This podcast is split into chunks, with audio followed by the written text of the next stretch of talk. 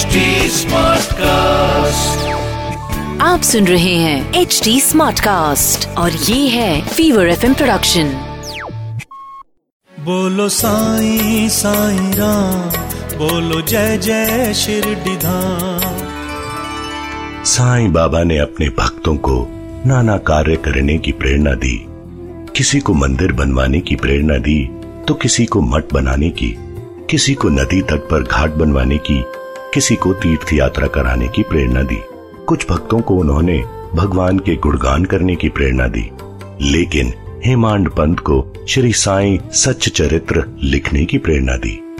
हेमाडपंत ने इस बात को स्वीकारते हुए लिखा भी है कि मेरे भगवान साईं नाथ ने मुझे श्री साईं सच्चरित्र लिखने की प्रेरणा तो दी ही है, लेकिन मैं तो इस कार्य के योग्य नहीं हूँ क्योंकि मुझे किसी विद्या का पूरा ज्ञान ही नहीं है। फिर मैं ऐसे कठिन कार्य का दुस्साहस क्यों करूं? साईनाथ के यथार्थ जीवन का वर्णन भला कौन कर सकता है? मैं तो ऐसा करने में बिल्कुल ही सक्षम नहीं हूं। फिर ये कार्य तो श्री साईं बाबा की कृपा से ही पूर्ण हो सकता है। यही कारण रहा कि जब मैंने ग्रंथ के लेखन का कार्य प्रारंभ किया तो साईं बाबा ने मेरे भीतर के अहम भाव को नष्ट कर दिया और मैं ग्रंथ लेखन प्रारंभ कर सका। वास्तव में मैंने यह कार्य किया ही नहीं है। इस ग्रंथ की रचना तो स्वयं साईं बाबा ने की है। ये श्रेय उन्हीं को है, मुझे नहीं। मैं तो केवल माध्यम मात्र ही हूँ।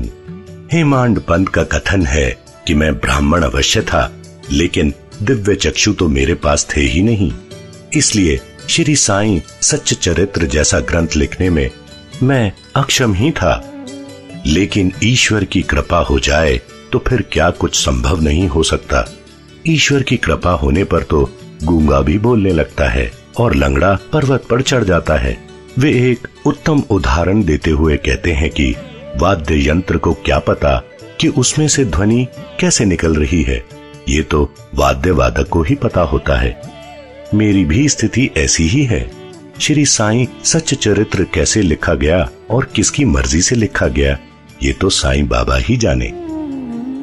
बोलो साईं साईं राम, बोलो जय जय शिरडी धाम।